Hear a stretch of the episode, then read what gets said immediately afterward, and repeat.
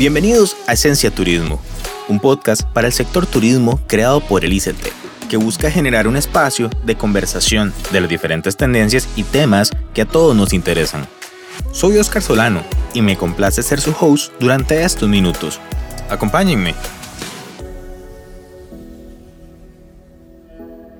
Bienvenidos a un capítulo más de Esencia Turismo, podcast producido y diseñado por el ICT para el sector turismo. El día de hoy vamos a conversar sobre algo que caracteriza a diferentes sectores del país, que son las artesanías, artesanos que han ido construyendo de manera creativa diferentes enfoques y vistas del arte a través de sus manos.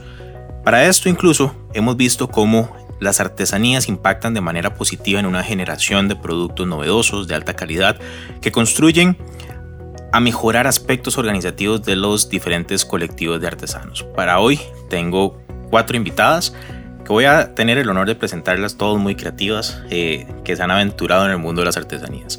Primeramente me, acompaña doña Ruth Alfaro, jefa del Departamento de Desarrollo del Instituto Costarricense de Turismo. Doña Ruth, ¿cómo está? Hola, hola, muy bien, muy contenta de compartir excelentes noticias con todas las personas que van a estar escuchándolas. Gracias, doña, doña Ruth. También me acompaña doña Ligia Espinosa, quien elabora productos a base del material del reciclaje. Doña Ligia, ¿cómo está? Bien, y usted, muchas gracias, dándole gracias a Dios y a ustedes de estar hoy aquí. Gracias, doña Ligia. También me acompaña doña Patricia Montero, quien parte de elaborar artesanías a base de vidrio reutilizado. Doña Patricia, ¿cómo está? Muy bien, gracias a Dios y encantada de estar aquí con ustedes compartiendo un poco de nuestras historias. Deseoso de escuchar esas historias. También, para cerrar, eh, y no menos importante, me acompaña doña Elena Hernández, quien elabora artesanías a base de papel y además es artesana mascarera. Hola, mucho gusto, muchas gracias por esta oportunidad de poder expresar lo que somos y lo que nos gusta hacer. Gracias a las cuatro por acompañarme. Como les decía quienes nos están escuchando, Artesanías con Identidad es una iniciativa que pretende ofrecer a los turistas nacionales e internacionales la posibilidad de llevarse un pedacito de esta alma costarricense que estas tres personas que nos acompañan, doña Ligia, doña Patricia y doña Elena, este, hacen con sus manos. Entonces, para arrancar un poco, entendamos qué es Artesanías con Identidad, doña Ruth. Sí, claro. Este es un programa que nació hace 10 años, en el 2011, con el propósito de poder generar oportunidades a artesanos de todo el país. Eh, que generaban productos maravillosos, pero que requeríamos que ese producto tuviera alma costarricense, tuviera identidad particular de cada una de las zonas del país y que nos permitiera generar un proceso entonces que ayudara a los artesanos a generar producto de mayor calidad, con condiciones este, que el mercado exigía, pero además que tuviera esa, esa identidad particular de cada zona del país, que pudiera entonces el turista nacional o internacional llevarse un pedacito de Costa Rica a su país, ¿verdad? A través de las artesanías maravillosas que ellas producen en todo, en todo, en todo el territorio nacional. Este programa, doña Ruth, ¿A quién está llegando o a qué zonas está impactando hoy? Sí, este programa es para todo el país, como decíamos.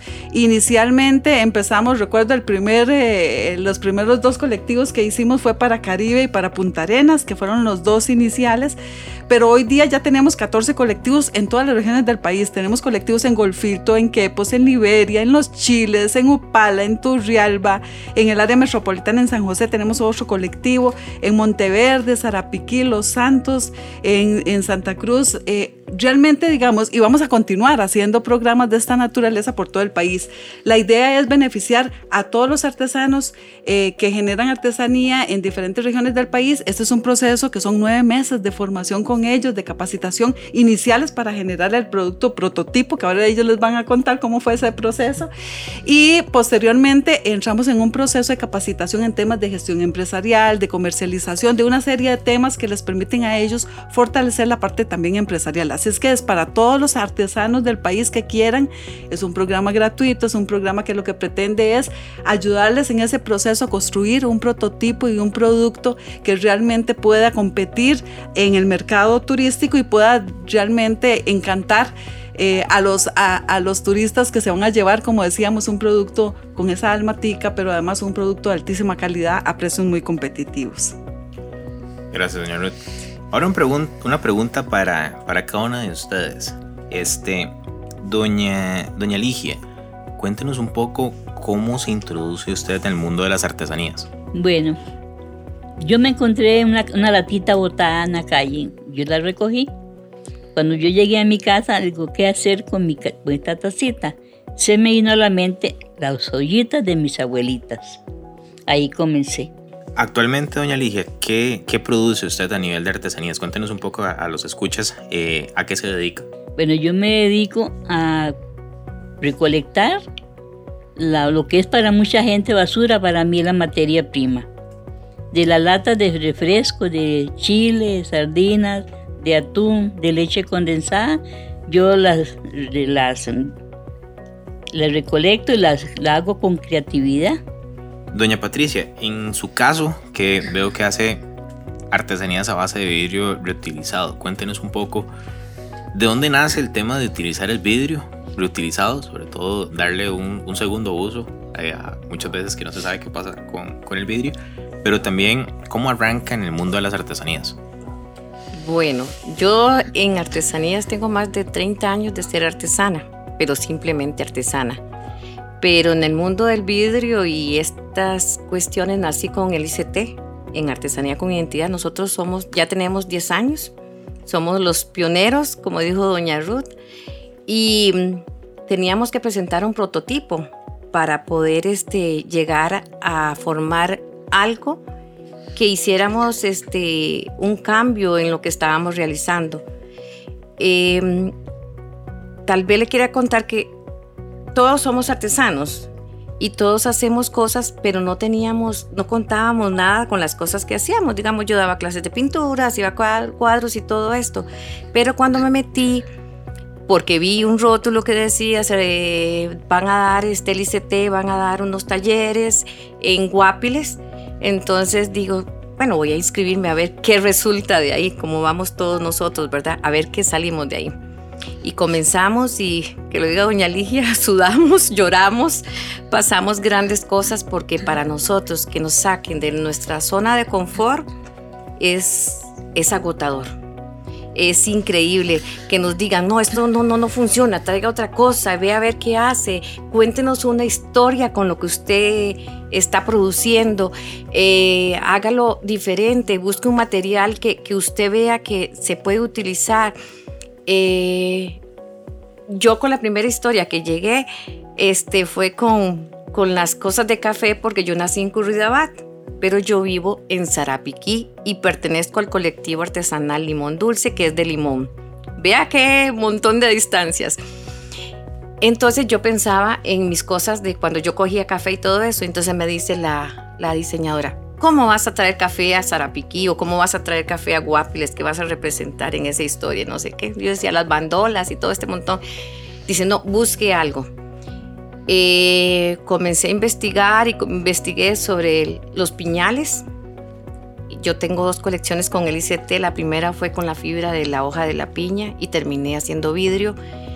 Pero este, eso nos lleva a investigar, averiguar y qué podemos contar de la zona donde estamos viviendo. Entonces, dentro de todo este montón de cambios, se me ocurrió un día en una botella de vidrio quebrada y yo dije, ¿qué podría hacer con esa botella de vidrio quebrada? ¿Qué, qué podré realizar ahí? Y comencé a investigar y digo yo, güey, este, el vidrio cuesta mucho que se desintegre, cuesta mucho que, que, que, podamos este, ver qué podemos este, mejorar para el ambiente, o sea, un montón de cosas. Y comencé a hacer con los pedacitos de vidrio un estilo de falso vitral, ¿verdad? Con una técnica que es solo mía, mía, mía, mía. O sea, no lleva horno, lleva pintura de vidrio, pero me hice una técnica que usted le hace un burbujeo a las joyas y entonces usted cree que es con horno y no es horno, es artesanal, artesanal. Entonces se lo mostré y me dice, ok, siga trabajando, limpie más el diseño, ahora qué quiere darle el enfoque, qué, qué enfoque quiere darle. Y yo, cuando entraba y salía a la zona del Caribe, me parecía espectacular el Parque Nacional Braulio Carrillo. Yo tengo la costumbre de que de vez en cuando me siento a tomarme un café en la orilla del Parque Nacional, algo que no hacemos. Y si ustedes vieran las bellezas que se ven en ese instante ahí, entonces yo dije, yo puedo recrear esto en el vidrio y puedo hacer este diseños que tengan esos coloridos y que sean únicos. Y comencé a sacar fotos y comencé a hacer este una pieza y ya si les gustó, me dice, ¿ahora qué la va a hacer? La voy a montar en un collar, la voy a montar en un anillo, la voy a montar en una pulsera. Así fue naciendo un poco lo que es Sensaciones del Braulio. La historia del Parque Nacional Braulio Carrillo cuando nosotros cruzamos el lindísimo, el lindísimo río sucio, que si ustedes se van a caminar, van a caminar por un cañón que ustedes jamás en su vida han visto el cañón del río Sucio son, las aguas son doradas porque los azufres del río, del volcán Irazú las ponen doradas. O sea, investigué, investigué, investigué y eso me cautivó. Entonces en cada pieza recreo una partecita del Parque Nacional Braulio Carrillo. Esa es mi historia. Es la historia para entrar a la hermosa zona del Caribe, porque represento al Caribe en el colectivo de nosotros. Y ahí vamos, ahí vamos. Mis joyas gracias a Dios y al ICT están en muchos lugares fuera del país. han servido para unos congresos y eso me ha llevado a Guatemala a dar unos talleres también. genial, yo creo que es un punto bien inspirador porque efectivamente para los que conocemos la zona de Sarapiquí también uno no se imagina lo que está detrás, el talento que está detrás y me quedé picado también con el tema del, del cañón. Se lo voy a enseñar en las fotos. Porque hay un, un, muchacho que se dedicó a caminar cuatro días en el río sucio y es, eh, o sea, las fotos son increíbles, increíbles. Genial. Doña Elena, cuéntenos igual cómo ha sido su proceso en esos 18 años siendo artesana, su punto de inspiración, o más bien, más que punto de inspiración, eh, ¿A qué se dedica y cómo llegamos al, a ser mascarera también? Bueno, este, yo nací como mascarera, como decía usted, hace 18 años y lo hice este, eh, primero porque este, hacía artesanías en piedra, con figuritas, unos campesinitos sentados eh, con la pierna cruzada leyendo el periódico, ahí con el saquito de café y todo, ¿verdad? Estando en una feria, llegó una persona y me pidió este, que le hiciera unas gigantas y unos gigantes. Yo soy una persona de tomar retos y aunque no sepa hacer las cosas, siempre digo, sí puedo. En el camino veremos, ¿verdad? Cómo, cómo lo logramos, pero aunque llegue de rodillas, yo llego. Entonces yo le dije que sí, que sí las podía hacer. Llegué a la casa y empecé a hacer una giganta y un gigante en miniatura. Esos gigantes era para dar como recuerdo en un pasacalles que había en Cartago para el 31 de octubre, que se celebra el Día de las Mascaradas. Hice las dos figuras para llevarlas y en ese momento me las contrataron. Eh, me llevé la gran sorpresa de que a los ocho días de haber este entregado las figuras, aquí en Costa Rica estaban los gigantes de España. Es un grupo que hace mascaradas de más de tres metros y este, me mandaron a llamar llegué y ahí empezaron a, decirme, quiero tantas figuras de estas, quiero de estas, de estas otras. Para no cansarlo con el cuento, terminé con un pedido de ciento y resto de figuras que iban para España.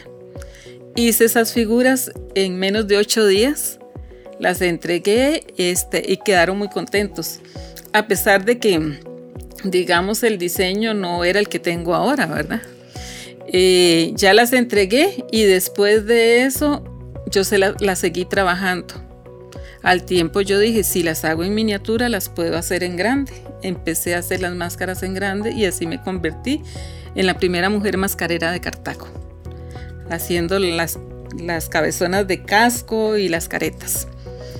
Eh, al tiempo me llegó la información del programa Artesanías con Identidad Costarricense. Entonces yo me inscribí. Y eso fue un antes y un después, porque a las mascaradas que yo estaba haciendo con el tema de leyendas por recuerdos vividos de niña, porque integré las mascaradas con las leyendas eh, y las hacía con colores oscuros, muy tenebrosas, como yo las imaginaba, ¿verdad? Que eh, desde niña. Al llevar el, el programa de diseño con identidad, empecé a darle vida a las figuras, a ponerle colores alegres, diseño, eh, a darle más identidad. Entonces ahí la profesora me dijo, usted tiene todos estos trabajos, yo llevé todas las artesanías que hacía y me decía, escoja un producto. Ya yo escogí las mascaradas porque yo decía, yo quiero darle algo al país, este, rescatar algo de la cultura, aportar un granito de arena, ¿verdad? Esa era mi idea. Entonces escogí las mascaradas para que fuera mi, mi producto estrella. Empecé, como les decía, a mejorarlo gracias a la capacitación y ahí empecé a abrir un nuevo mercado. O sea, llegué a, a empezar a vender al museo del Banco Central, que fue para mí el gran premio a todo este esfuerzo de, tantos meses de capacitación, de sufrimiento, ¿verdad? Porque yo decía, ¿cómo lo hago? ¿verdad? Porque a veces yo no le entendía a la diseñadora qué era lo que quería. Sin embargo, lo continué. Y gracias a esa capacitación, en este momento tengo varias colecciones. He hecho diferentes productos, algunos decorativos, algunos utilitarios eh, que se han ido sumando al mismo tema de las mascaradas y las leyendas, que rescatan la historia de nuestra gastronomía, de festividades, religiosas, festividades culturales como son las mascaradas. Y para mí ha sido un gran crecimiento, no solo a nivel empresarial, sino también familiar, porque mi familia se ha ido involucrando poco a poco en mi trabajo me ha permitido crecer como persona, como mujer, eh, como esposa, como mamá, porque los hijos crecen al lado de uno viendo el ejemplo. Entonces eso ha mejorado muchas cosas en mi familia, no solo económicas. Genial. Doña Ruth. Sí, una cosa que quería retomar porque me parece que es muy valiosa este programa es que nosotros inicialmente esperábamos capacitar artesanos para mejorar calidad de producto, para darle valor agregado, para que tuviera identidad, pero una de las grandes sorpresas y satisfacciones que nos ha dado este programa es ver cómo la gente que entra en el programa, como decía Elena y han dicho otros, entra pensando una cosa y sale con un crecimiento, con una autoestima mayor, entendiendo que sí pueden ser empresarias, entendiendo que pueden incorporar a otros miembros de la familia, ¿verdad? Y realmente esto se les ha convertido en un negocio rentable, ¿verdad? Pero además que les ha hecho crecer hasta en autoestima. Entonces, yo creo que más allá de solo generar un producto con identidad y con calidad, ha sido un programa que nosotros vemos cómo ha sido el crecimiento personal de la gente que ha participado, ¿verdad? Y eso yo creo que es muy valioso. ¿Por qué? Porque al final los programas tienen razón de ser cuando la gente vive mejor y, se les genera oportunidades para, para crecer, para mejorar, para, para sentirse mejor como seres humanos y como, como personas y como empresarios, ¿verdad? Y, y este programa hemos visto que eso ha causado en muchos de los artesanos que han participado en el programa. De hecho, me ganó la pregunta, señor Red, porque por ahí iba. Iba a preguntarle un poco también eh, desde su óptica qué había. ¿Cuál era la percepción al ver estos, estos resultados? Pero ya me lo contestó por adelantado. Perfecto. El ABC. Puntos esenciales sobre el tema del día. En esta sección, de hecho, lo que vamos a tocar es la parte de su esencia, esos puntos esenciales que conforman su visión, lo que les ha permitido. Y antes de lanzar la primera pregunta, doña Elena creo que va por ahí. Si quieren nos cuenta un poquito, doña Elena, lo que tiene también por decirle a los escuchas. Em, bueno, en mi caso me ha ayudado a hacer crecer muchas cosas no solo la empresa, como les decía, sino la familia, eh, el cómo me siento, el qué soy ahora, qué oportunidades he tenido, esa satisfacción de poder exponer y vender mi trabajo en galerías o en museos importantes del país, pero no solo eso, sino poder también representar a Costa Rica con mi trabajo. Ir a varios países, eh, últimamente estuve en julio en Rusia representando a Costa Rica con mi trabajo y, eso era algo que yo no esperaba. Cuando yo inicié en el programa, no, no me imaginaba todo lo que esto iba a involucrar. Entonces es algo que, que me ha hecho sentir mejor. Gracias, doña Elena. Doña Patricia, cuéntenos un poco para los escuchos en esta sección la esencia de, de ser artesana, ¿qué le ha permitido?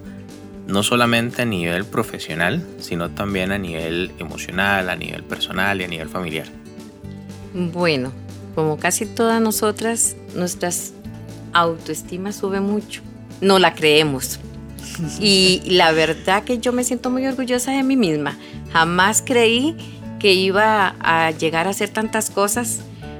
Y le voy a contar una anécdota de mi nieto, de mi hijo, una vez comenzando y son de broma lo dijo, pero después me causó mucha risa y después yo dije, ay sí. Dice, mami, ¿qué estarás fumando? Porque esa onda rara que tenés con esos vidrios yo no los comprendo, ¿verdad? Me dijo, ¿verdad? Eso la fueron por molestar. Y le digo, ay, quién sabe, hijo mío.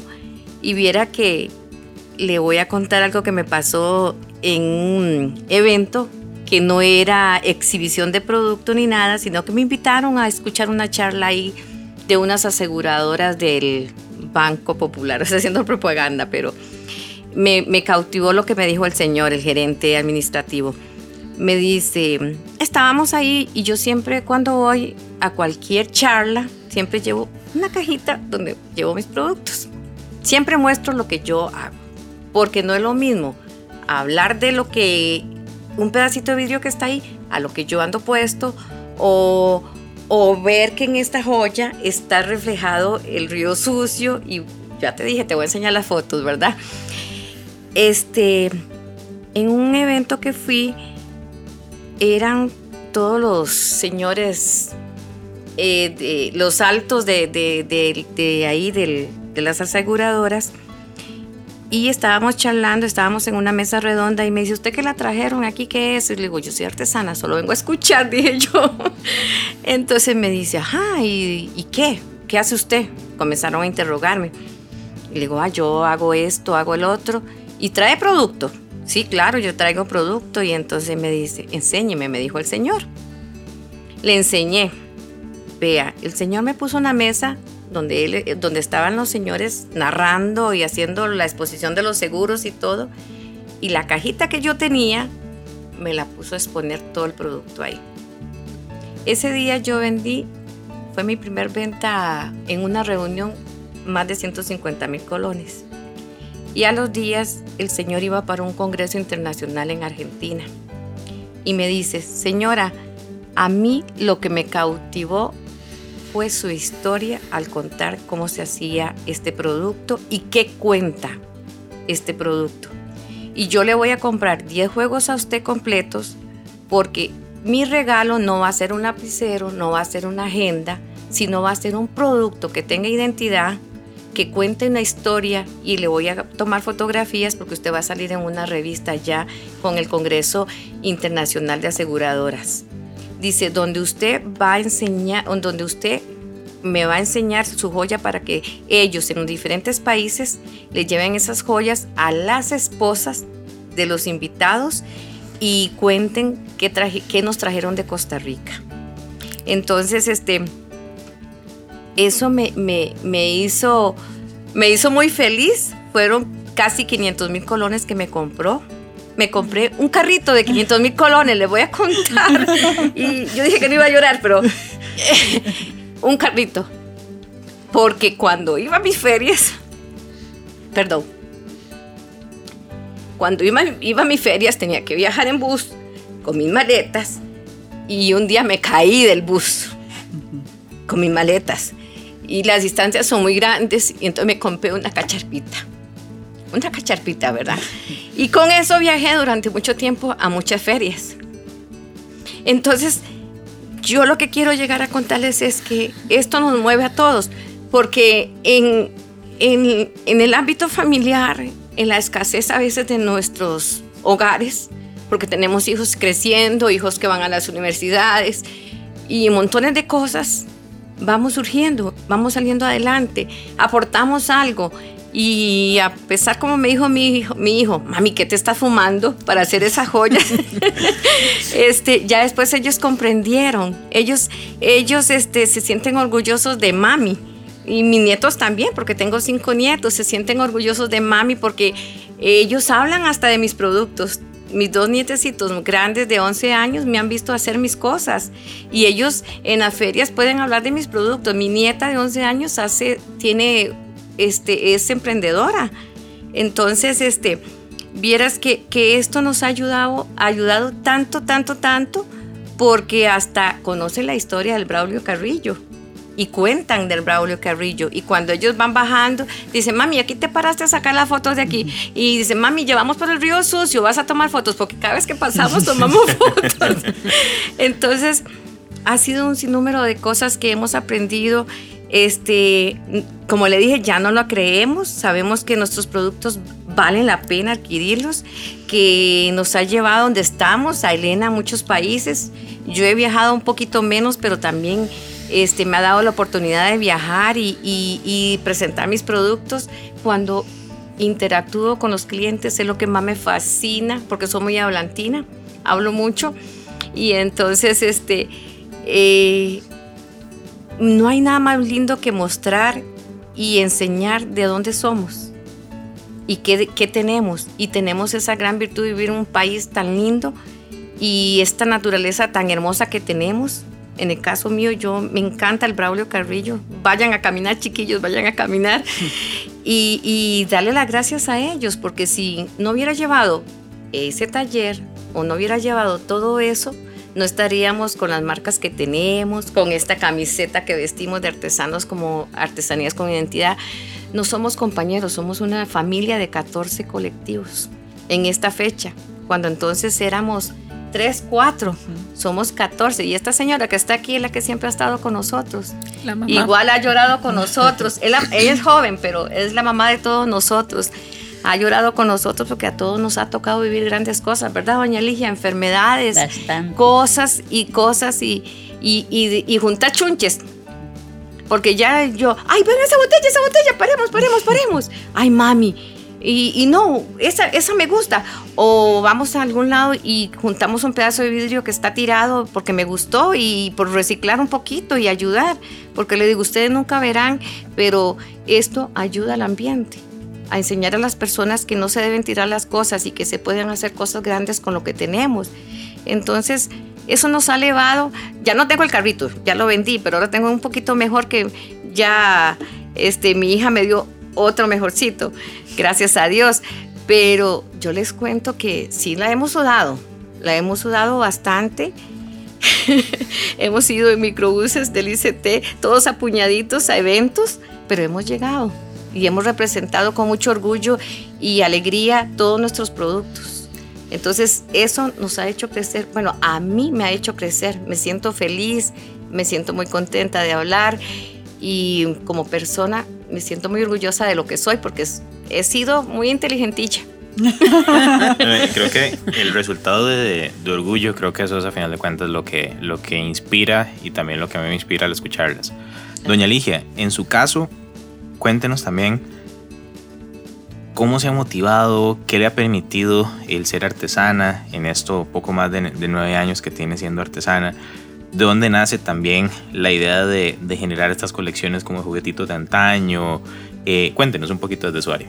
Bueno, primero me siento muy orgullosa de llegar, de estar donde yo quería llegar por parte del ICT. A mí me han ayudado mucho. También he llorado porque para llegar a hacer mis cocinitas tuve que hacer tres cocinas para poder que me valieran la que tengo ahora. Me dijeron, tome esta cámara, vaya, saque fotos, usted puede. Y yo me fui y digo, sí, cierto, yo puedo. Y hice mi cocina, ya me la valieron. También, este, por parte del ICT he llegado hasta, de verdad, hasta donde yo no estoy, porque eh, tuve una capacitación con Procomer y me gané un premio por mis productos con Procomer. Despuésito me siento, verdad, orgullosa porque a mi edad, yo digo, mi, artesanía es muy linda y yo la valoro. Eso es lo importante, doña Ligia, al final de cuentas que, que uno realmente valore. Ahora, a nivel personal, doña Ligia, a nivel familiar, ¿qué le ha, qué papel han jugado en sus artesanías? ¿Perdón? ¿Qué papel ha jugado eh, su familia, la esencia de, eh, para su inspiración? Sí, gracias a Dios mi familia se ha unido mucho a mí porque ellos me decían, bueno, mami, pero ¿cómo usted va a hacer eso? Digo, con la ayuda de Dios yo puedo. Y digo, y todos comenzaron a verme, entonces todos me ayudan. Cuando yo tengo ferias bastantes, ellos vienen y me dicen, abuela, le ayudamos, o mami, le ayudamos. Y todos se ponen y me ayudan, y ahí vamos. ¿Qué es lo que más le ha permitido, doña Ligia, el ser artesana? Bueno, ser feliz, porque en verdad me siento feliz siendo ya una viejita, pero yo todavía digo puedo. bueno, le, voy a contar, doña Ligia, digamos, uno, y ahora de hecho se lo dije a una, a una persona que, con la que estaba hablando, me de cuenta es el sentirse viejo de cada quien. O sea, yo veo a mi, mi, abuela, mi abuela tiene 92 años y la señora tiene más vida que yo. Entonces, creo que a final de cuentas, como usted lo dice, mientras uno pueda, va para adelante. Doña Ruth, la esencia del ICT al adentrarse en el tema de las artesanías, ¿de dónde nace? ¿dónde, dónde el ICT, ve el ICT esa, esa oportunidad de potenciar un sector? Claro, bueno, turismo realmente es un dinamizador de la economía y realmente es muy inclusivo, ¿verdad? Turismo realmente permite a muchos sectores y a mucha gente involucrarse directa o indirectamente. Cuando empezamos esto hace 10 años, eh, pensamos, bueno, tenemos un grupo de artesanos maravillosos que tienen habilidades y destrezas eh, y creatividad muy buena en diferentes lugares del país y necesitamos como que ellos desarrollen todo el tema del concepto y la identidad propia, ¿verdad? Porque la carreta típica es maravillosa en nuestro país, pero sentíamos que en este país no solo carreta típica podía haber como expresión de la artesanía costarricense. Eh, y entonces eh, pensamos en, en, realmente generar un programa que permitiera a mucha gente que tenía creatividad en el país de generar sus propios productos, pero con identidad de cada zona. Si usted ve los, los 14 eh, catálogos que tenemos de productos, encuentras productos muy diferentes con identidad particular de cada región del país. Ninguno se repite, cada quien tiene su originalidad y tiene, le plantea este, un concepto diferente a los productos, ¿verdad? Y entonces dijimos, queremos que esa esencia costarricense, esa, esa forma de ser del tico, esas este, experiencias agroproductivas, culturales, las, las tradiciones, las costumbres sean reflejadas, la naturaleza sea reflejada en los productos. Y por eso precisamente pensar en un, un programa como este, que a la, a la fecha tenemos 254 artesanos y más de 1.300 productos diferentes, que ofrecer eh, con, la, con la intención, por un lado, de generarle al turista eh, o generar la posibilidad de adquirir un producto con identidad muy particular que no lo va a encontrar en ningún lugar del mundo porque es nuestro, es tico, eh, pero además generar posibilidades de participación y de beneficio a la industria turística, a tantos artesanos y a la gente que les que también les vende a ellos insumos para la producción. Entonces, esto era también un tema de generar encadenamientos entre, entre los hoteles, los restaurantes, los artesanos y también, ¿por qué no?, los proveedores de insumos para producir esos productos. Entonces, es un tema de participación, es un tema de oportunidades, pero el más importante y el que tiene que ver más con la esencia de nosotros es poder mostrar esa riqueza cultural en tradiciones, en idiosincrasia, en riqueza que tiene este país a nivel cultural, pero también en generar oportunidades para muchísimas familias de este, de este país. Y lo más importante, generar mejor condición de vida para las familias que están involucradas en los programas. Esa es la esencia. Como decía doña Ligia, la felicidad. Hacer que la gente se sienta feliz porque puedo producir, porque puedo generar, porque involucro a mis familias y porque me siento feliz de ser productivo y de poder desarrollarme, desenvolverme y crecer, ¿verdad? Como persona y como empresario. Al final yo creo que para resumirle la conversación de todas, que la verdad es que es altamente inspiradora, es eso, yo creo que es creerla, yo creo que ustedes se la han creído de una manera tan positiva que a final de cuentas vemos el impacto no solamente en sus familias, en ustedes, sino país. Y también pues agradecerles de, de su gestión. En pocas palabras, una dinámica que busca extraer lo mejor de este tema que estamos hablando. En esta sección de en pocas palabras siempre lo decimos, es un reto porque nos encanta hablar con nuestros invitados, pero esta es queremos sacarle ese, ese punto directo del tema. Entonces, doña Ruth, para el ICT, ¿qué significa las- el mundo de las artesanías? Oportunidad de crecimiento. Doña Patricia, a nivel de lo que usted realiza hoy, ¿cuál es el legado que quiere dejar? Una experiencia refrescante. Genial. Doña Elena, pregunta importante. Las mascaradas. ¿Qué quisiera que la gente interprete a través de ellas? Felicidad, emoción, eh, alegría. Doña Ligia, con las artesanías que usted hace, ¿qué quisiera heredar? La creatividad que yo he tenido y la felicidad que siempre lo, con, con toda que, la felicidad que yo lo hago. Buenísimo. Esto de vamos acá, es un tema importante. Doña Ruth, para cerrar, ¿cuál es la visión que tiene el ICT hacia adelante, hacia el futuro con las artesanías? Crecer y dar a conocer el alma tica internacionalmente y nacionalmente. Me leyó el pensamiento. Ven, ven que es un reto, o sea, soltar la primera idea. Pero ahora para, para ir cerrando el, el episodio, sí quisiera ver cómo aconsejamos al- a los demás artesanos, desde el ICT también, que nos cuente un poquito cómo, cómo podemos hacer crecer el colectivo de artesanos, eh, entendiendo que hay 14 eh, colectivos. Y si no me equivoco, doña Ruth, también hay en el sitio un lugar donde ver las, los catálogos, ¿verdad?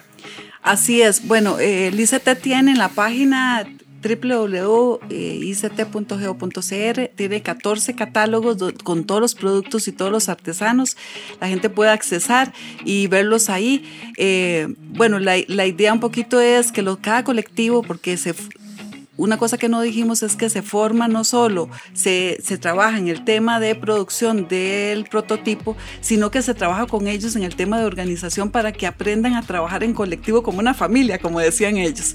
Entonces eso la- las une, las organiza, ¿verdad? Y entonces para participar en esto hay muchos otros artesanos en el país que nos pueden estar escuchando y que se pueden acercar tanto al ICT como a los colectivos artesanales que tenemos en diferentes lugares del país para formar parte, ¿verdad? Si tienen ya producto de calidad y con identidad, pueden ser parte de los colectivos que ya están establecidos y próximamente esperamos que el próximo año volvamos a abrir otros, otros procesos de capacitación en otras regiones del país en donde vamos a estar invitando para que nuevos artesanos entren al programa y vayamos creciendo, que la familia nuestra vaya cada vez siendo más grande y entonces invitamos realmente a participar en este proceso. Doña Ligia, ¿cuál es su consejo para personas que quieren adentrarse o que han venido haciendo eh, artesanías o experimentando hace mucho tiempo, pero dicen no, más adelante? ¿Cómo usted le dice a las personas de que no importa la, la edad, nunca es tarde? Sí, nunca es tarde, claro. Yo les digo que, que para aprender hay que comenzar a sufrir. Porque sí, mi artesanía fue, ha sido muy sufrida, pero aquí estoy, sigo adelante. Muchas gracias, doña Ligia. Doña Patricia, ¿cómo le damos ese empujón a quien está ahí, quien nos escucha, para que se anime a adentrarse en el mundo de las, de las artesanías? Hay que creérnosla.